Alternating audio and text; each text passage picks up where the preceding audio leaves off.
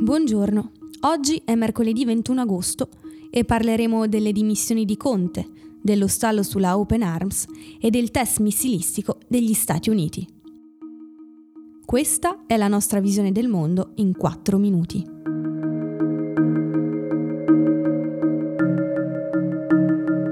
Giuseppe Conte ha annunciato le sue dimissioni, mettendo fine all'esperienza di governo tra Lega e Movimento 5 Stelle. Nel suo discorso ha lanciato un attacco a Matteo Salvini, che secondo Conte ha seguito i propri interessi personali e di partito, mostrando una scarsa sensibilità istituzionale e una carenza di cultura costituzionale. Parole molto dure da parte di un Presidente del Consiglio che per 14 mesi ha sostenuto la politica del Ministro dell'Interno.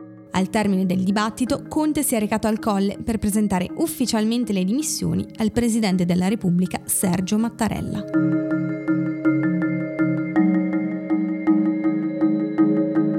Ieri la situazione a bordo della Open Arms, ancora ferma davanti al porto di Lampedusa, ha continuato a peggiorare. Altri nove migranti si sono gettati in mare cercando di raggiungere a nuoto l'isola per poi essere recuperati dalla Guardia Costiera.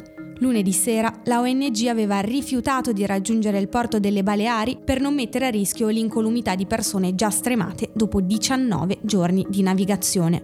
Intanto, nelle ore in cui alla Open Arms veniva dato l'approdo, sull'isola si sono verificati altri tre sbarchi, per un totale di 108 migranti, più di quelli ancora bloccati sulla ONG.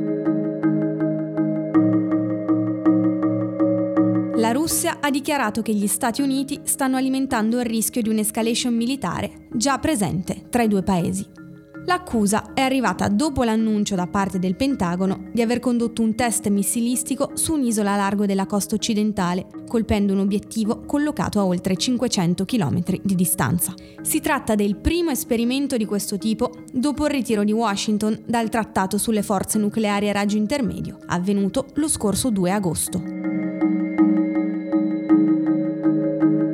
Una conferenza stampa, la governatrice di Hong Kong, Carrie Lam, che si era sempre espressa in modo intransigente nei confronti delle proteste, si è mostrata aperta a una riconciliazione con i manifestanti. Lam ha annunciato l'immediata costruzione di una piattaforma di dialogo con i rappresentanti di ogni estrazione sociale e politica della città per trovare una risoluzione ai problemi che stanno alla base dei moti antigovernativi. La dichiarazione è arrivata a seguito della manifestazione di massa di domenica scorsa, a cui hanno partecipato pacificamente 1.700.000 persone.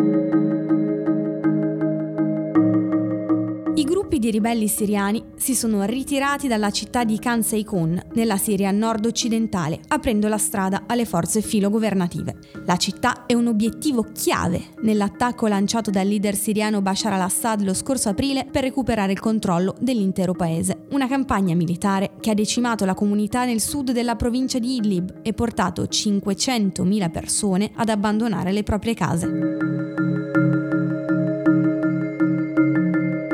Per oggi è tutto, da Alessandra Lanza e Rosa Ugliassi, a domani.